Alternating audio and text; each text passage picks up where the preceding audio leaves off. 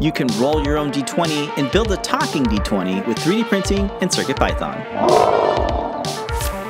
This is a remake of our classic Arduino project that we respun as a much easier build using the Adafruit RP2040 Prop Maker Feather.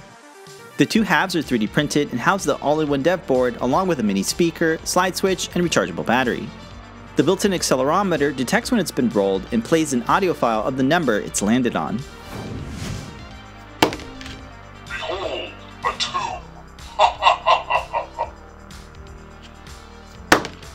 You a. The RP2040 Prop Maker Feather is secured to one half of the D20 and the two snap fit together with neodymium magnets. Behold, a four. Good day, sir. Philip Burgess, aka Paint Your Dragon, ported his original Arduino code to CircuitPython. The face vectors have been remapped to fit the new orientation and features freefall detection using the LIS3DH accelerometer.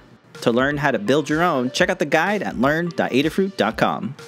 The USB-C port is accessible when the D20 is open. Phil B included a nifty feature that tells you when the battery is low so you know when it's time to recharge. Battery is about to die.